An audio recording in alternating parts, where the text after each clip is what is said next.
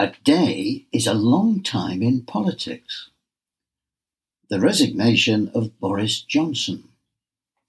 Friday, the 9th of June, 2023. There is an often repeated saying that a week is a long time in politics. Today, it seems as if the saying has to be speeded up to meet the pace of everyday life.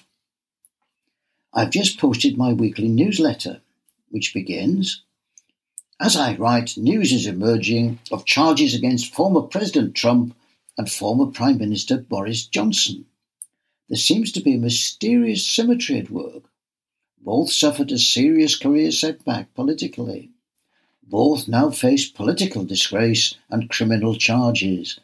Both retain hopes of a political comeback.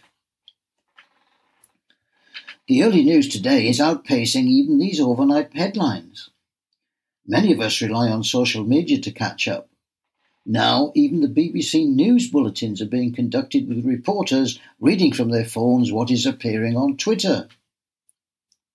One um, unsubstantiated rumour is that Nadine Dorries is to be elevated to the House of Lords in Boris Johnson's controversial honours list. This will permit a by election in her constituency, conveniently allowing Johnson to replace her in her safer seat at the next general election. In addition, the report of the internal investigation into Johnson is believed to find him guilty of misleading Parliament during the Partygate scandal and would be recommending his suspension from Parliament. Twitter continues tweeting furiously about such events reported by the BBC as politically significant. Then there's a tweet from Nadine Dorries, which seems to deny such rumours.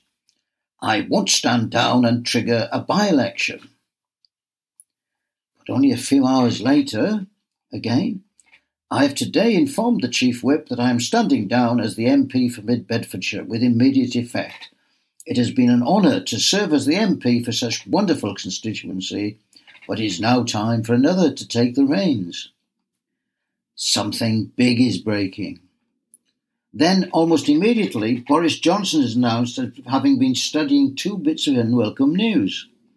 He discovers that the Prime Minister Rishi Sunak has rejected several names from that controversial honours list, including that of his father Stanley and his faithful co conspirator Nadine Dorries in that murky resignation for honours wheeze I mentioned. Even more damaging, he was learning of the conclusions of the second Partygate committee Rumours are swirling around. Then, at around 8 pm, the big news breaks. Ironically, on the BBC Question Time programme, not in its near continuous news bulletins throughout the day. Twitter also captured the news and the political mood. BBC audience applauds and cheers after being told Boris Johnson had resigned, coming from the Huffington Post UK. The resignation letter was as spectacular as might have been expected. It has few of the Churchillian flourishes of Boris the public entertainer, but some of the defiance of a political suicide note. I will do my best to incorporate some of the emotions they seem to be conveying. I have received a letter from the Privilege Committee making it clear, much to my amazement, that they are determined to use the proceedings against me to drive me out of Parliament they have still not produced a shred of evidence that I knowingly or recklessly misled the Commons. Well, most members of the committee, especially the chair, had already expressed deeply prejudicial remarks about my guilt before they'd even seen the evidence. They should have recused themselves. Their purpose from the beginning has been to find me guilty, regardless of the facts. This is the very definition of, of, of, of a kangaroo court. In retrospect, it was naive and trusting of me to think that these proceedings could be remotely useful or fair. But I was determined to believe in the system and in justice and to vindicate what I know to be, to, to, to be the truth. It was the same faith in the impartiality of our systems that led me to commission Sue Gray uh, to lead the committee. It is clear that my faith has been misplaced. Uh, of course, it suits the Labour Party, the Labour, the Liberal, Liberal Democrats, and the SNP people to do whatever they can to remove me from Parliament. When I left office last year, the government was only a handful of points behind in the polls. That gap has now massively widened.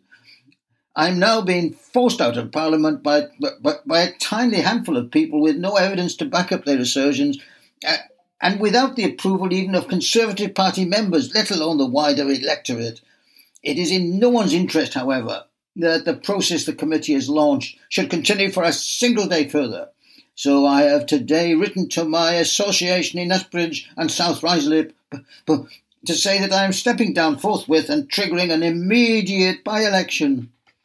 It is very sad to be leaving Parliament, at least for now, but above all, I am bewildered and appalled I can be forced out anti democratically by a committee chaired and managed by Harriet Harman with such egregious bias. Well, BBC News is now running breaking news every half hour. Committed supporters of Boris Johnson appear. The video clips make good material for anyone studying the features of conspiracy theories and the blind faith of believers.